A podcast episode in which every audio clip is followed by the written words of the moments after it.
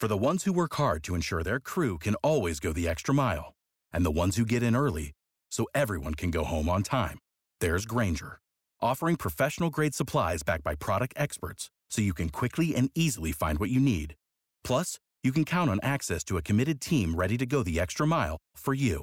Call, clickgranger.com, or just stop by. Grainger, for the ones who get it done.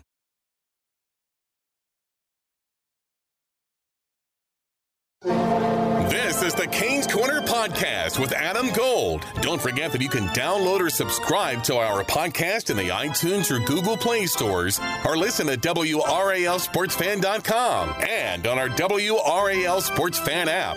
Now, here's your Canes Corner Podcast host, Adam Gold. Welcome to another edition of the Canes Corner Podcast for the first time. Sara Civian from The Athletic. Hi. Welcome. Hi. Thanks so much for having me. Oh man, this is uh, this is a pleasure. Uh, you came from uh, from Boston and North Carolina. Before we get into the hockey, are you acclimated? I know we're recording this on Tuesday. It's sixty some odd degrees outside. I know. I was Nice. just saying it's like I'm actually in North Carolina for the winter now. It actually, I have a cold brew coffee in my hand. It's I could stay here. I could like this. Yeah, I'll get used to it. it's it's very good. You'll we'll ha- we have pockets of uh, you know upper 60s into into December and in January, and then it'll snow twice, and it might even stick depending on where you are. But you're used to snow. oh yeah. Oh yeah. I'm used to a lot of snow. I can definitely live with this. All right. Well, uh, I hope you can. Uh, all right, we're at the quarter pole. We've gone 20 games. Team is nine, eight, and three. Broad question, kind of to start. Based on what you've seen from this team, and not what you think they can be, but what you have seen them do, should they be better than nine, eight, and three? Oh boy. I mean, this team is one of the mi- most mixed bag teams I think I've seen in a while, and I think that goes to speak about their youth. I think there are a lot of you. I think maybe they shouldn't be. Maybe they are where they are right now because I mean, you see somebody like Warren Foegele who's in the right places, doing the right things, not able to finish a chance, Right. and that just comes with age. Probably they're probably hoping that, and then um, I don't know. That was a really strong start. That was really kind of false expectations, but I they don't know. were going to lose eventually. Yeah, they were going to lose eventually, but there were a few. I think they have been giving a good effort, and I think the one that Rod got mad at is probably the one that Right. was just the only one I'd see and think that's acceptable based on what I've unacceptable based on what I've seen about that team. Yeah, it's funny because I read your piece in the Athletic, and I hope people subscribe. But we, I think all- of us here have been subscribers since Oh, the Athletic uh, signed on. But uh, your uh, your piece about Rod Brind'Amour is now officially the head coach of the Hurricanes because he finally got mad. Yeah. He has. I I've known Rod a long time, and uh, he never. He got mad at me a few times back when, when he was a player, which is understandable. Um, but I haven't seen him mad as a coach. But he was Saturday against Columbus because it was first time the effort. No, it was Really pretty funny. I was talking to Jordan Martinook earlier for a story that was completely unrelated to what I had actually written about in that, and he said, "I was like, well, I just want to know what's different about Rod because everybody says he's different, Right. et cetera, et cetera." And I decided to ask. Um, first year Canes that had played for other coaches, and he said he's just the calmest guy I've ever seen in my life, especially on the bench. I've never seen anything like it. You look back and you don't see him shaking his head at you or anything like that. And so to see him hours later on the bench yelling like that. I'm like, oh, this guy must be really mad at this team. It, I mean, and it was justified because it was that rare game where they just don't seem to have that spark. Um, like I look at this team, and I'm, I'm, I want to move on to something else in a second, but I look at this team, and part of me is clouded by what I've seen in the past, uh, because we've seen a lot of the same things. But I've been uh, trying hard to realize just that this team is different. Um, that yes, they're younger, but a lot of teams are young. But they also have guys that are being asked to do things that they've never been asked to do before. yeah. That uh, that I think have certainly uh, played a role in. Uh, I mean, after four zero and one, you know, they're what are they five, eight, and two. Yeah, it makes you think how much it's like you love to see the team giving a full effort, but you wonder how much that can actually be sustainable success. Uh-huh. Uh You know, it's funny. Last year and in the previous years under Bill Peters, um, Bill always said that when we're the hardest working team, we have a chance. And my comment has always was always if that's your path to winning, that's not a viable path to win consistently because the other team, I know this is going to sound as a, like a breaking news story, the other team is also trying hard. So Big if true. Right. So it, basically, if you match the other team's effort, at the, if that's your if that's your baseline, we match the other team's effort and hopefully exceed it. But you have to be able to win games where you match it. I actually think they did that against the Devils, and maybe they did that against the Blackhawks. Maybe both times they played the Blackhawks, but maybe it also you're talking about two teams that really aren't all that great right now. Yeah, I mean, I keep saying it's too early, but at this point, we're yeah, quarter in. It's now it's you get to see like it's at the Thanksgiving mark, you get to see what a team is actually made of. So I think these next few games, you actually get to, a sense of who they can stack up against and who they can't. And I mean, they're winning most of the must-win games, but Right.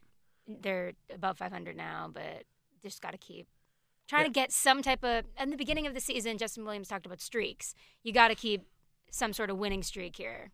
Yeah, somehow managed to scratch out a point in games where, like, it would have been really interesting if they had. A, I hate to go back all the way to Winnipeg. Had they scratched out the point at Winnipeg, rather than lose that in regulation with a giveaway late, Oh, yeah, that was. uh, that almost seems like that was sort of the. Uh, that was almost the beginning of the end, but I mean, they played. I thought they played really well in Winnipeg against a team that could be playing for a Stanley Cup. You know, you know, five five months from now, and that was that a game. tough trip. Oh, it was incredibly tough. And then the, the first game, I thought that they were clearly not the better team. Was the next game against Tampa? Yeah, Uh, they traveled overnight, and that was just you, you don't want to make excuses. You Right. don't, but that was pretty tough. So I couldn't blame them for losing that. But then at a certain point, it's like, what can you blame them for losing for, and what does that say about their team? You know? Right. All right. I want to ask you this because uh, you don't have the the scars of being of being being here for now. Uh, what hopefully will not be a tenth consecutive non-playoff season. Uh, so you you missed all the Cam Ward angst. You didn't. You you weren't here when uh, kind of people from the the stands had decided that Cam Ward was the reason they weren't making the playoffs. Um, what do you think of their goaltending? This team's goaltending. I have noticed. I saw on the reten- the return of Cam Ward, everybody's takes on that. I was kind of just hanging up and listening there, and I got to see a front row view of that. So yeah, I definitely don't have those scars. but what do I think the goaltending? I mean, you can't have three. It, it was funny today at practice. Rod was kind of laughing about it. Like, yeah, I like having the luxury of having three goalies, but yeah, we probably can't keep this up. Right. Probably not. Like, and that's just how it is. I don't. I don't think it's helpful to any of them to have to constantly be maybe wondering who's Mhm. going in, who's not. Like, and even with practice stuff, it's like three goaltenders is crowded at practice. Yeah. And, but what are you going to do? I mean, that.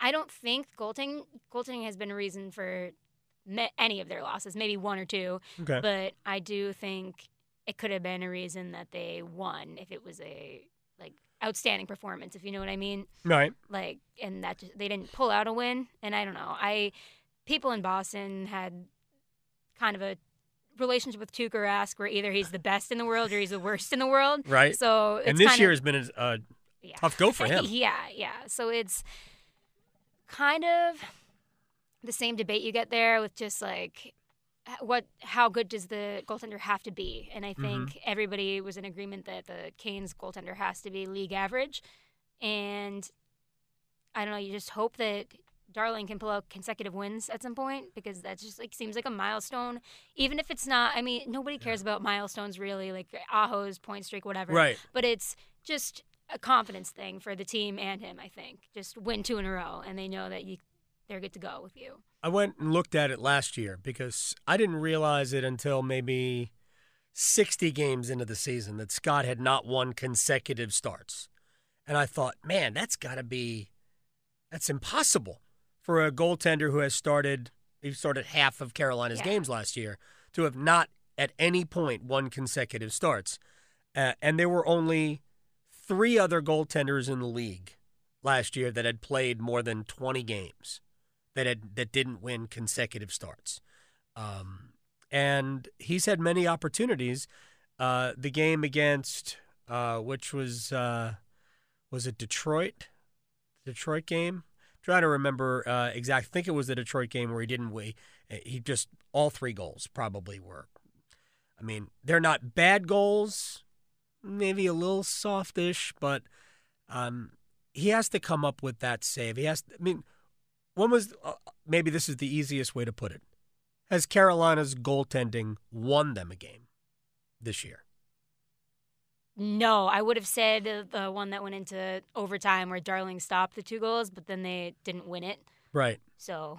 Right. No, he and he played that. Scott has had pockets.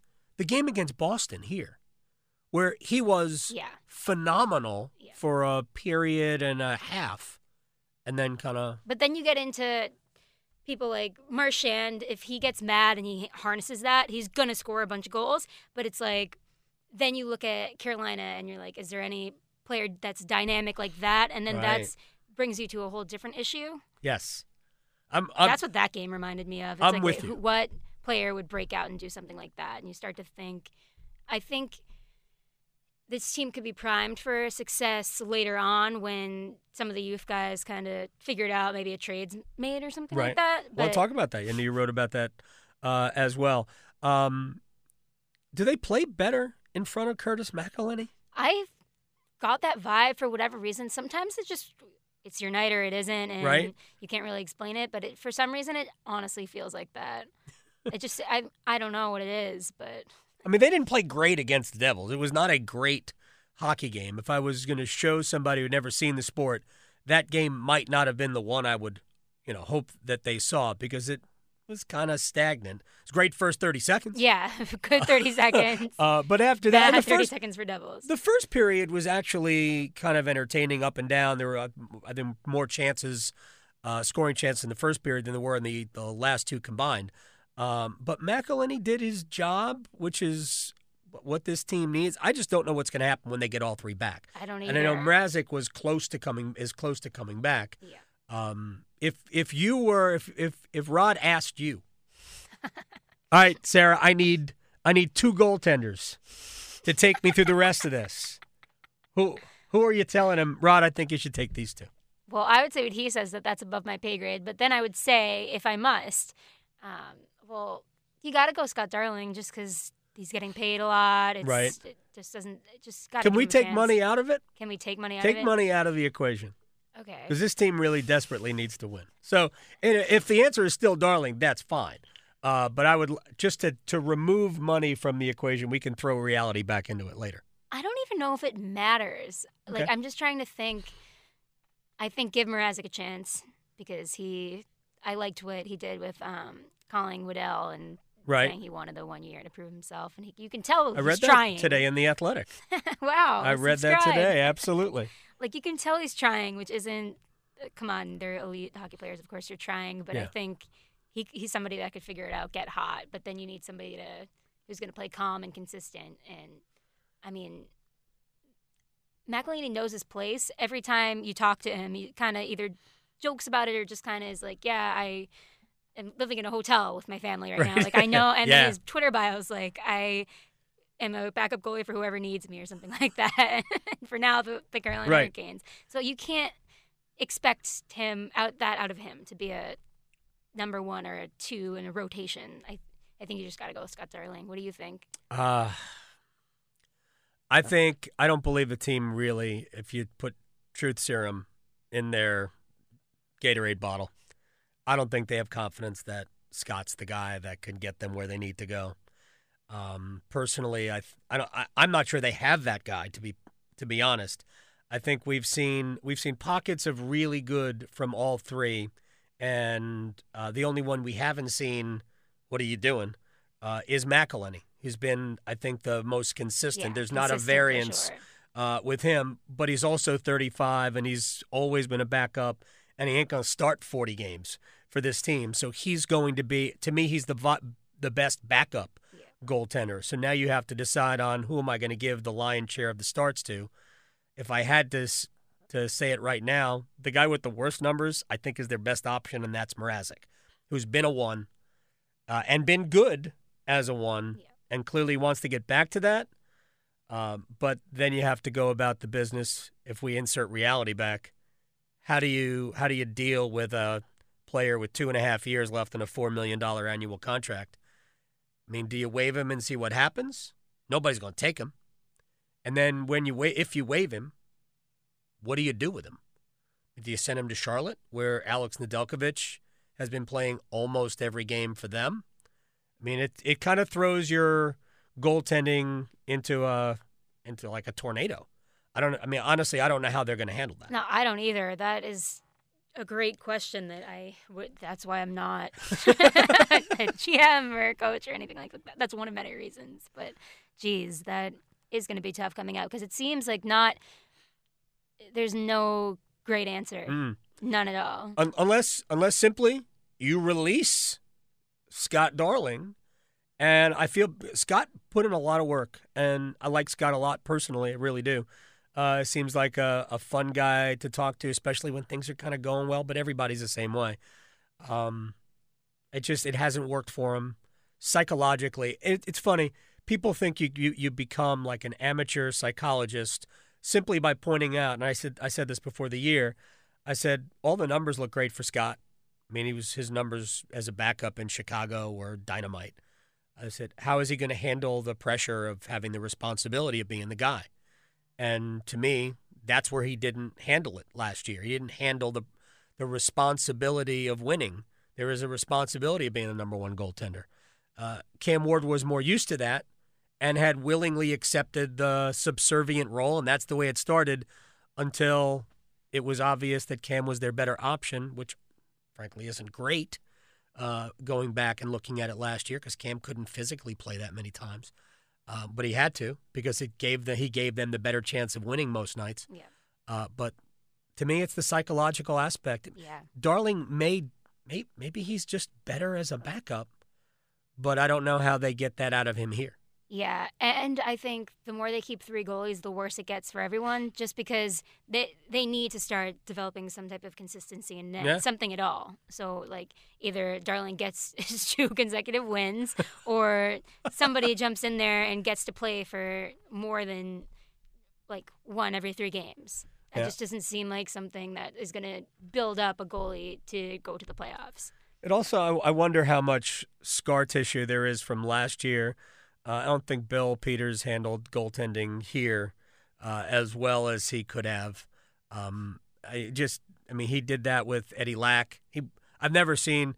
It was very John Tortorella like uh, when he lashed out at Eddie Lack two years ago here. Oh, was that the make a effing save? Yes, thing? it was- I've heard about that. We all st- we stood there and we were, what is going on here? Because Lack was, I mean, I could make eye contact with Eddie Lack sitting in his locker, who's where, uh, for people who don't know, in the Hurricanes dressing room, uh, one of the goal the goaltenders are on the, the top end on on either side of the horseshoe locker room, and Lack was on the far side. Uh, and we were standing in the corner over by where the workout workout room is now, so I could see Eddie Lack straight straight ahead as Peters was losing it. I mean, Lack couldn't hear it, but I'm looking at Eddie Lack, who's just could not have been a nicer guy. Uh, and yeah, Bill was lighting him up. Uh, Lack handled it uh, handled it really well. Um, but your uh, earlier point, the team needs league average goaltending. They do. They just haven't gotten it in terms of the metrics. Where are you, by the way, on um, save percentage, goals uh, goals against average, as the indicators that uh, of whether or not a goaltender is good or not? Honestly, I don't. I mean, I like stats a lot, but I don't like using them to evaluate a goalie. You really need the full context. You need to see who's doing what on defense, what the pairings are for the goals allowed, who scored the goal from where. I think if I'm ever evaluating a goalie, I want to make sure that I actually am rewatch the game a few Right. times, make sure I see everything, maybe put some video in there because I don't think it's fair to a goaltender to just say, look at his percentage, look at his goals against. Like, I knew we were going to get along. oh, really? You're in the same. Yeah, man. Look, people have been people ripped Ward for years based on save percentage. Like context, please. Yeah. Like he doesn't have six NHL defensemen in front of him. Uh, they're playing a poor style of hockey, giving up way too many chances. Um, there's a reason why the save percentage is low, and I I think to to an extent this year, it's the same. I mean, Mrazek's save percentage is 880. That's not that's not winning goaltending, but I also don't blame really don't blame him all that much. I mean, I just they they give up way too many way too many ridiculous chances. That was the thing about the Devils game that I was so impressed with is that I can't remember a, a two on one they gave up. Certainly in the last two periods. When was the last time we saw the Hurricanes not give up an odd man rush? Yeah, I think the um, game against the Blue Jackets was the worst of the worst with that. Just right in the slot, just every Cam Atkinson like three times in the slot. God, And it wasn't like they didn't know that Cam Atkinson was good. I mean, the leading his leading uh, goal scorer on that team coming in. Although Columbus, I mean, I'm not going to say out of nowhere because it's been 20 games now, but their offense has been tremendous, yeah. And it's all over the place. They got five or six or seven guys who can play. And now Bobrovsky's hot again, so Yeah. they're going to be fine. But it just goes to show that that was kind of a game lost on defense and puck battle. So that's why I Yeah. agreed with what Rod was saying that it wasn't necessarily the goalie's fault, No. but maybe an elite goalie would have made the saves. But Right. you can't expect. You just want league average here. In a, an elite goaltender or somebody else's backup who Carolina saw for. I mean, it's just. Isn't it kind of weird that the backup goalies? All right. They all um, have their best games of their lives. Sara Civian from The Athletic is here on the Canes Corner podcast. All right, Victor Rask is uh, hopefully on the way back. And for people who have, uh, who have heard me talk about Rask or write about Rask, um, I've always liked him as a player. I loved him as a rookie. I remember the first time I, I saw him uh, and really got a chance to see him up close uh, his rookie year, it was like, where did this guy come from? uh, on a team that had Eric Staal in the lineup, they used Victor Rask in overtimes. Um, they, I mean, he was taking defensive zone faceoffs. As a rookie, Rask looked like he was headed for stardom. Uh, second year, he put up 48 points, really good. And they gave him a six-year contract, which I criticized. Didn't mean I didn't like the player, but I just didn't understand what happened to the. You have a bridge contract for a reason, that option for a reason. So I criticized that contract, but I didn't. I don't didn't dislike the player. He didn't handle the contract very well, or maybe he had other injuries. Uh, and he's had two kind of meh seasons in a row. But they need that player so badly um, for this reason. Yeah, for this reason, because you you just said it. They have had six players play center for them this year. Only one of them is either not a rookie or has really played center before, and that's Staal. Aho, Necas, Wallmark, Bishop, and Roy. They have five inexperienced centers. I mean, Yeah. that's like not having starting pitching in baseball. Yeah, exactly. And no, I do think even if he was having meh seasons before, it has to be better than no offense, but somebody that should be in the AHL right now. Right. No offense, of course, but To Clark Bishop and yeah. Nick Roy. but like you were saying, like they're doing things that aren't they shouldn't be asked to do right now, just because out of necessity. So I think somebody more used to the role, more primed for the role, even if he is meh, is just like an upgrade from what's going on here. Wow, that's if meh is an upgrade, but I I I, I, I totally agree. Um, what Rod Rod talked about options Yeah. with with Rask, and I wrote about this. Uh, my uh, my game day notebooks have have taken to becoming more rambling, and then I do bullet points somewhere out of nowhere. I'm just trying to just I mean There's put so much infor- going on. information. Here's information. But I did get a chance to do a, a little bit more of an in depth exploration about what Rask's return could mean. Um, I think this will be the first time all year that Rod could look at a lineup, even though it's just an an average player at this point, and say, "All right, now I have options to to really shake shake things up." Do you see something like that happening with Rask's return? Definitely. I mean, today I asked Rod where he saw Rask fitting in, and he said at, at first maybe not maybe ease him into it. But then he said the more he plays, the better he's going to get. Like he's been in that situation, so he knows. And he also mentioned maybe moving Aho to the wing. And He did say that today. yeah, and I don't know. Like I'm like oh on that because it, that's the first line that's doing so well. But I mean. That's the first time I think Rod's probably been really open about trying things. So I mean, you might as well. What's the worst that happens? It's not like it's illegal to change them back. So if it doesn't work, change it back. Mhm. But I mean, I like the first line. I I like the first line too. Uh, I think ultimately, and I think part of it is that, that I don't want to I, I don't want to criticize Rod for being a really good player. Uh, if not, I mean, he's a great player, and he was a great center and understands the position. Um, but this will be the first time Rod might be holding centers to a standard that they can't meet. He's got- defensive responsibility. And that's his worry about Aho, Yeah. which is why he believes that Aho is better suited to being on the wing and being a dynamic player on the wing. While the first line has been really good, we have not seen Aho take over a game at all, really, this year. He's been very good, but all of those other things I think are kind of getting in his way to really letting it loose offensively. With that said, more than a point a game. He's only scored six goals, but he's more than a point a game, and I guess six goals is fine.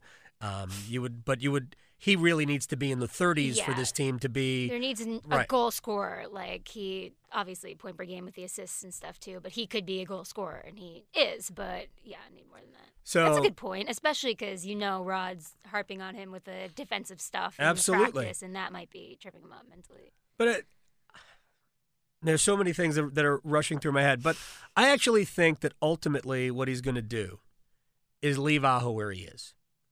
Because I think it's better for the long term development for him. Because ultimately he is going to be a center. He's only 21. Right. People forget. I forget that every game. Right. I think the more likely scenario is that uh, they ultimately bring Necas back and move him to the wing. And Rask would give them the opportunity to have another offensive line.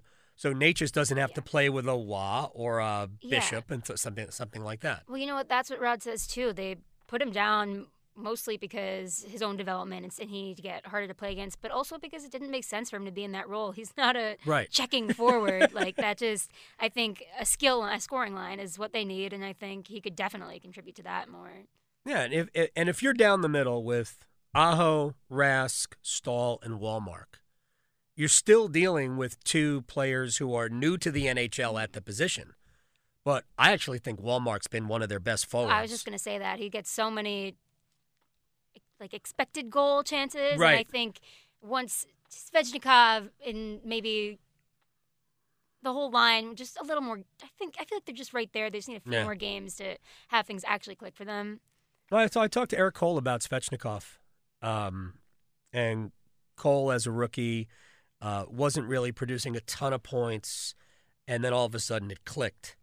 He said once that once you get that game where it clicks, then it doesn't become easier, but your confidence goes up. And all of a sudden, all right, now the the goals, you should say expected goals, those start coming. I think that's on the way for Svechnikov. Definitely. Still makes way too many mistakes for Rod. Yeah, and you know what? That is so.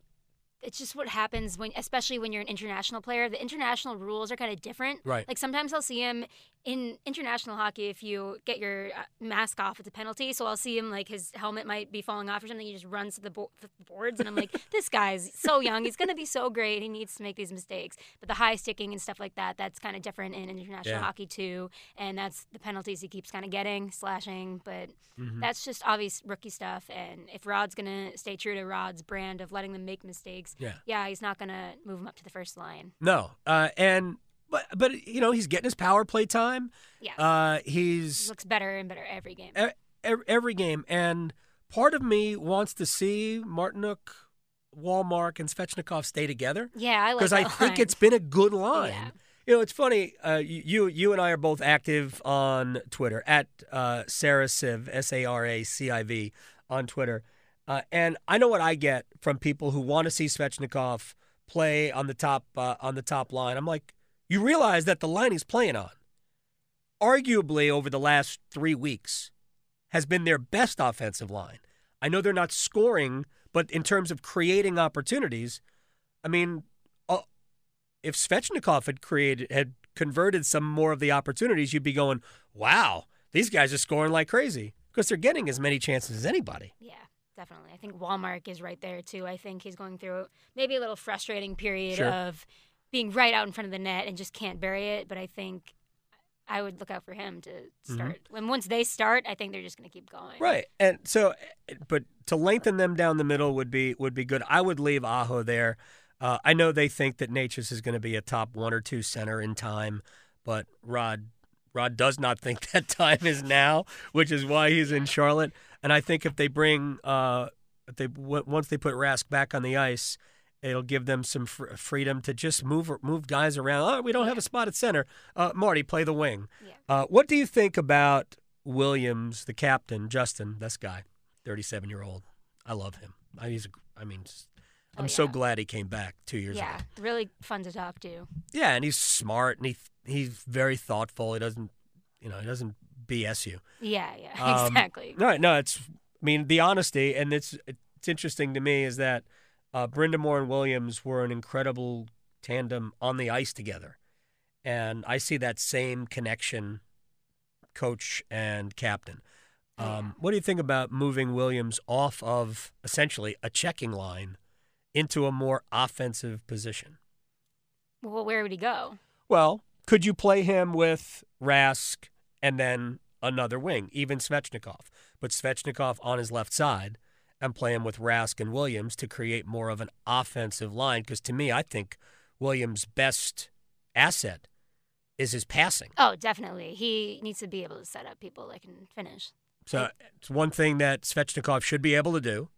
And I do think also that it's something that Rask is good at when Rask is playing well. Yeah, I mean, I hadn't really thought about this before, like, but like what you said, when Rask comes back, maybe the floodgates open in that aspect. Like Rod will start trying I think all he's these gonna- options, and that's certainly one that is a good one to try. Right. I mean, y- y- I know you wrote about Teuvo Teravainen, uh, the feisty Teuvo yeah, yeah, 'cause I was- that's what Ferland called him, right? Yeah. I was talking to Ferland. I wasn't expecting him to talk about Teravainen. I was thinking he was going to say, "Oh yeah, I love playing with Aho," and he did. But then he was like, "He's fight." He just kept going feisty, feisty. I'm like, "What? All right. All right." I'm all about uh, I'm all about him being feisty.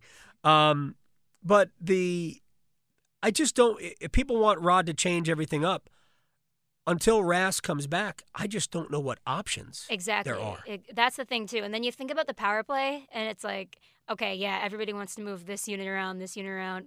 It's not. I don't think it's going to make that much of a difference. they just have to be better. like, Right. That's just, they just have to play better. Yeah, I think moving the puck quicker Yeah. is is better, but uh, I also think that when when Aho starts scoring goals, it'll everything will seem a lot easier. yeah. Well, he paces the team. That's what Waddell said too. When he's scoring, Yep. they're winning.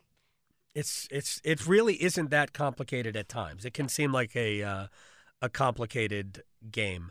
Um, all right, so uh, we're sitting here and it's 20 games in. Uh, we've got Aho with uh, six goals, and everybody's thinking, well, it's time for a trade. I know you wrote about it. That you uh, you uh, had a list of players most likely to least likely. Yep. There seems to be only one, probably, and that as as much as we love Brett Pesce, but uh, the contract makes him very attractive. He can play in your top four on defense. Uh, a team like Toronto, which is the Hurricanes in Toronto, have been linked for months Yep. About to be uh, over. Michael Nylander. Um, do you see something like that happening?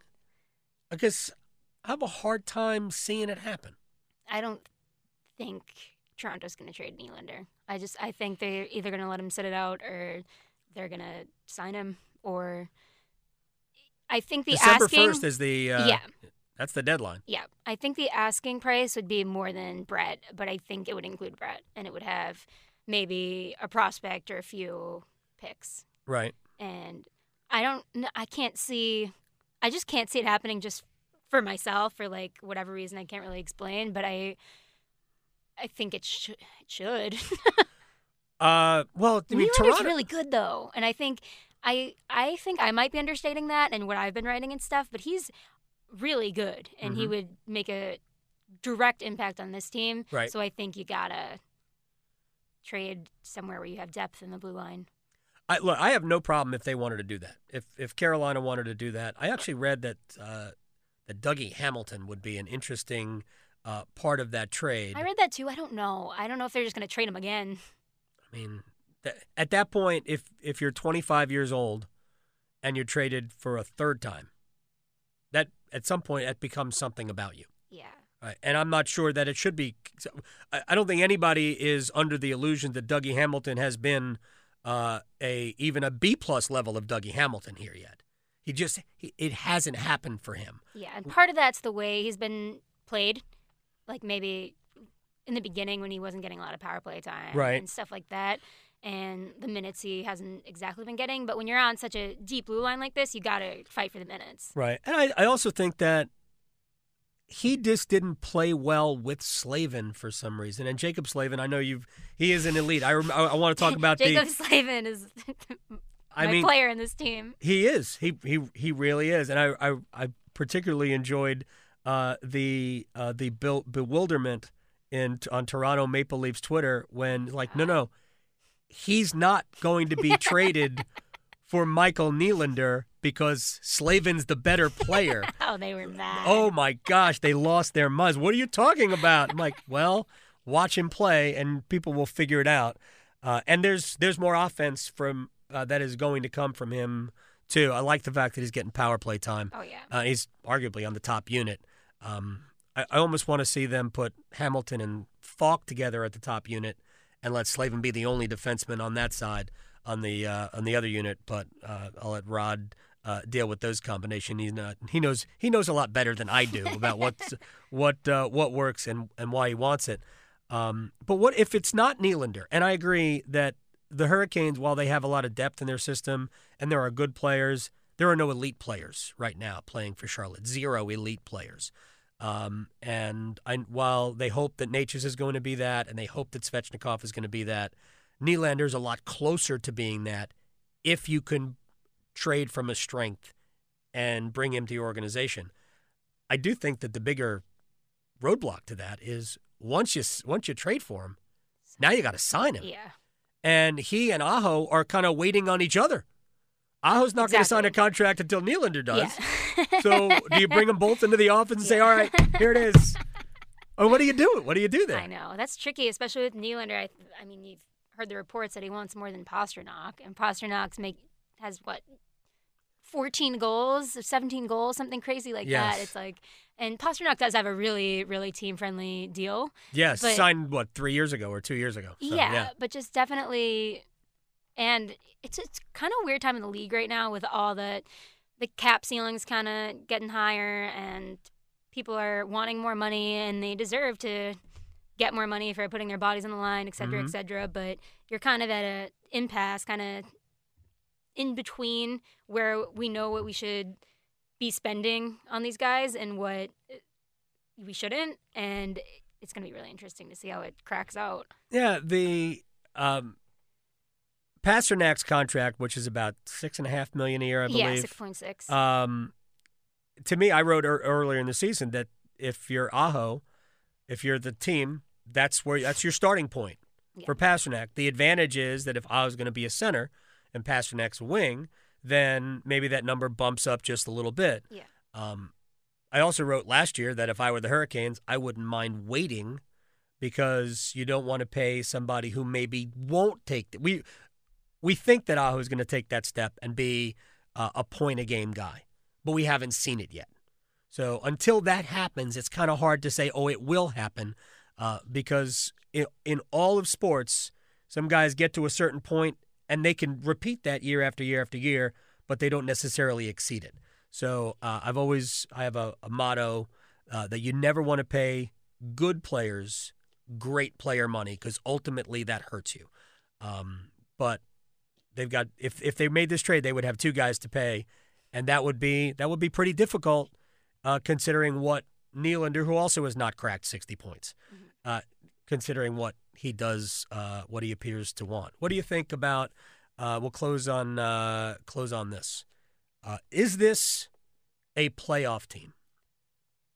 It could be. Yeah, it could be. Um, I think a lot is dependent on the strengths of the teams around the league in general. I saw a really good tweet the other day, and it said, "Your favorite player isn't bad, just everybody else is better," or something like that. And it's like that is how I kind of feel about this. I don't feel that way about this team, but that's if they don't make the playoffs, that's why. It's like they're trying, and you see uh, flashes of brilliance in Aho and I mean, I love the way Ferland plays. I think that's somebody they've desperately needed. And I think if they're going to make the playoffs, it's because of a guy can finish it off like that. And I think it's because if Williams stays consistent and he doesn't look like he's slowing it, like in terms of how old he is, I think he's doing fine, actually. I think he's getting criticized a lot just because it's easy.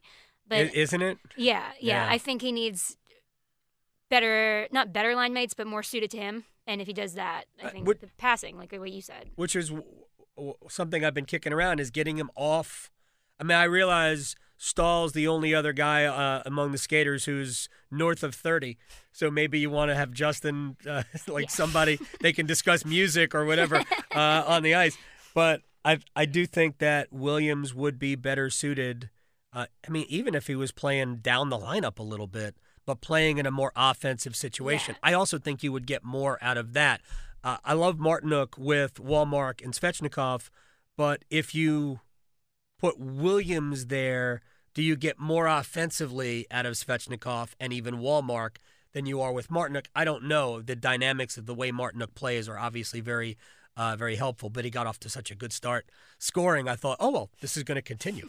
He'll score. No, know. that's that's what happened with a lot of the players, I think. So if they can find that again, if that's something to be found, yeah, I think it's a playoff team. And I think it's just, I mean, it was so important they got off to a strong start, and now they're just gonna have to get into some winning streaks again. Like Yeah. like Justin said, it's all about streaks, and the losing ones can't be as long. The winning ones have to be longer, just obviously. But it's, I think over the next month you see your, your wins and losses streaks, and then you can be able to quantify something like that. What do you think? I don't think that. Well, last year they didn't win a. I don't think they won five in a row once. They've won four in a row once this year. They had a five-game point streak. I think their their longest streak last year was either five or six, but it was only one of them. Um, they have to figure out a way, and I think this next stretch with Toronto and Florida here around the holiday uh, and a quick road trip, and then the West Coast, right? You know, come back play Anaheim, then you go you go west. Um, they have to figure out in the next eight or nine games how to get to four games over as opposed to where they are right now, which is one game over. Yeah. Um, they have to get to that point by the middle of December. Otherwise, it's just too hard. Um, do, I, I mean, I think they need to make a trade. I don't think they need it to be Nylander. Yeah, exactly. I don't think so either, but I know that um, Don is looking at not just Toronto. Right. So that's good. There are other teams in the league.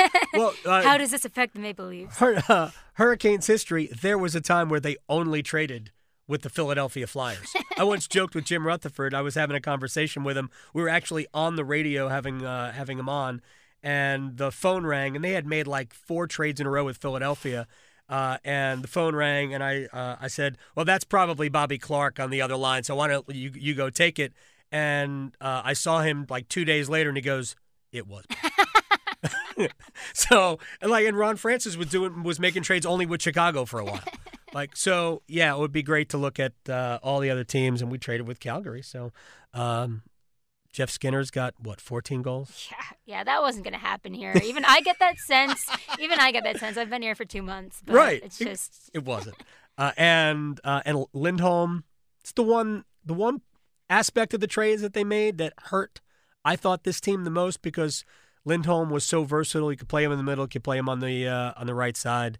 Uh, but to get Ferland and Hamilton, who I think ultimately will be fine here, Fox. uh, and and Adam Fox, right, I know him. who is killing it right yeah, now. yeah. I know him from Harvard. I used to go around and cover the Okay. college hockey, and he is just uh, even without all the points, he's just a dynamic puck mover Right. and going to be someone special if they can sign him. I thought, what did I see? Going to the NHL today. I really, I never say that about prospects because I have a college hockey background and I've seen so many Mhm. just float around the AHL for four years and call it a day. But I, he could play in the NHL today. Well, in half the games, he's I think among the leaders in scoring in the Yeah. NCAA right Top now. six, and he's a defenseman. Yeah, and has played half of the games Yeah.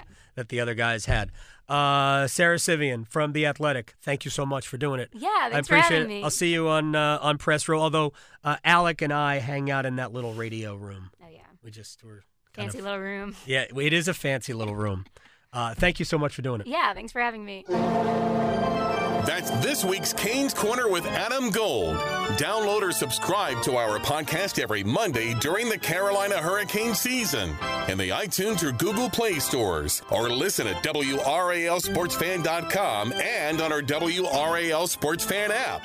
And don't forget, for the latest Canes coverage, log on to WRALSportsFan.com. Every game on the Canes radio flagship, 99.9 The Fan.